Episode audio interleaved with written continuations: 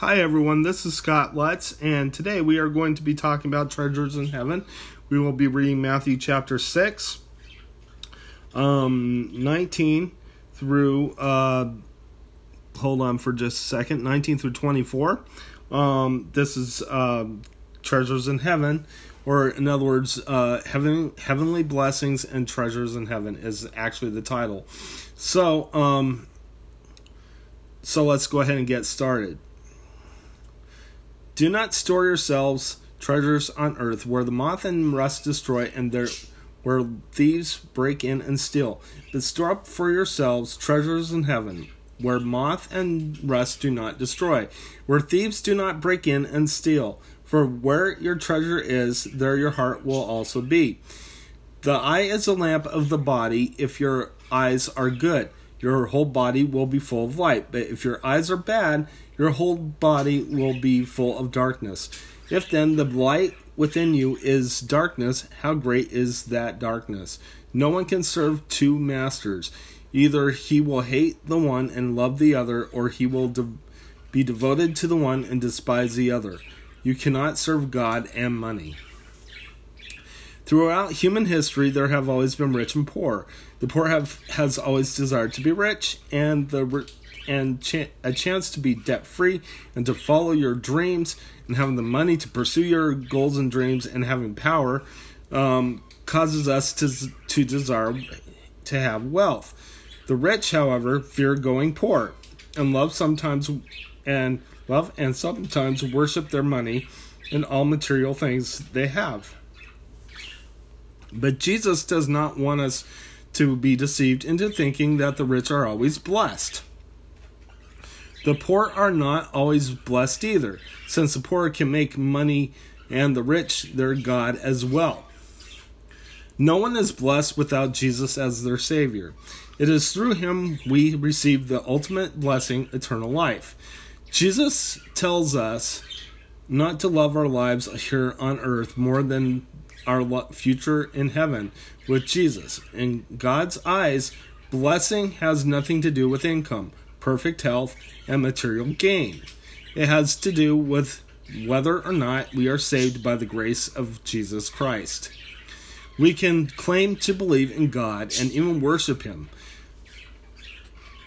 But unless we have Jesus as our Savior and we are born again, then we are not true disciples. Therefore, God does not want us to plan to have everything here on earth and then not focus on God and our future in our permanent home with Jesus Christ in the new heaven and the new earth. Once you have Jesus, there is nothing else that is more important. God does not say it is a sin to be rich, nor does he say being poor is a sin or or consequences of sin. Nor does he say uh, decline in health is uh, a sin is because of sins either. So, but it is but it is a sin to love money more than God. So does God want us to combat our greed? Sure. How does God want us to, to combat our greed? Share our resources. Um, God doesn't want us to worship the rich or look down on the poor. God actually wants us to wants rich and poor to support each other.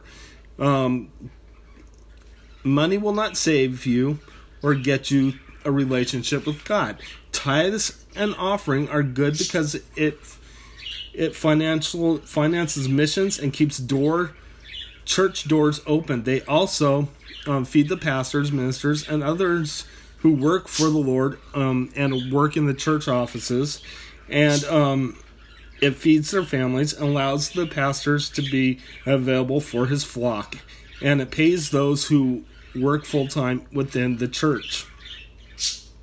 But tithing will not get you to heaven.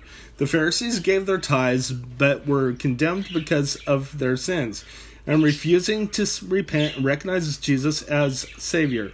Tithes and offerings help us to keep our greed in control. Only Jesus and his wonderful gift of salvation, which is Christ's sacrifice and resurrection, can save us. God is the is the God of the rich and the poor, the healthy and the sick. the childless and those blessed with children, and he loves both the same. God is our creator and savior. Only he has the right to be worshiped, and we should should long to be with him one day in heaven. Our reward is to be with him, and we will be rewarded by for standing firm with the Lord despite our trials and personal tribulations. Living forever with Jesus is our promised abundant life. We will all leave this world one day. We cannot take our money and material things with us to heaven or to hell. Therefore, it's best to come and accept Jesus because his gift of salvation is forever. Okay, so keep in mind that um, just because someone is rich doesn't mean that they're spiritually blessed. Okay? You can be have all the money and have all the material things that you want, but you can be spiritually poor. Only Jesus Christ can make make you spiritually wealthy.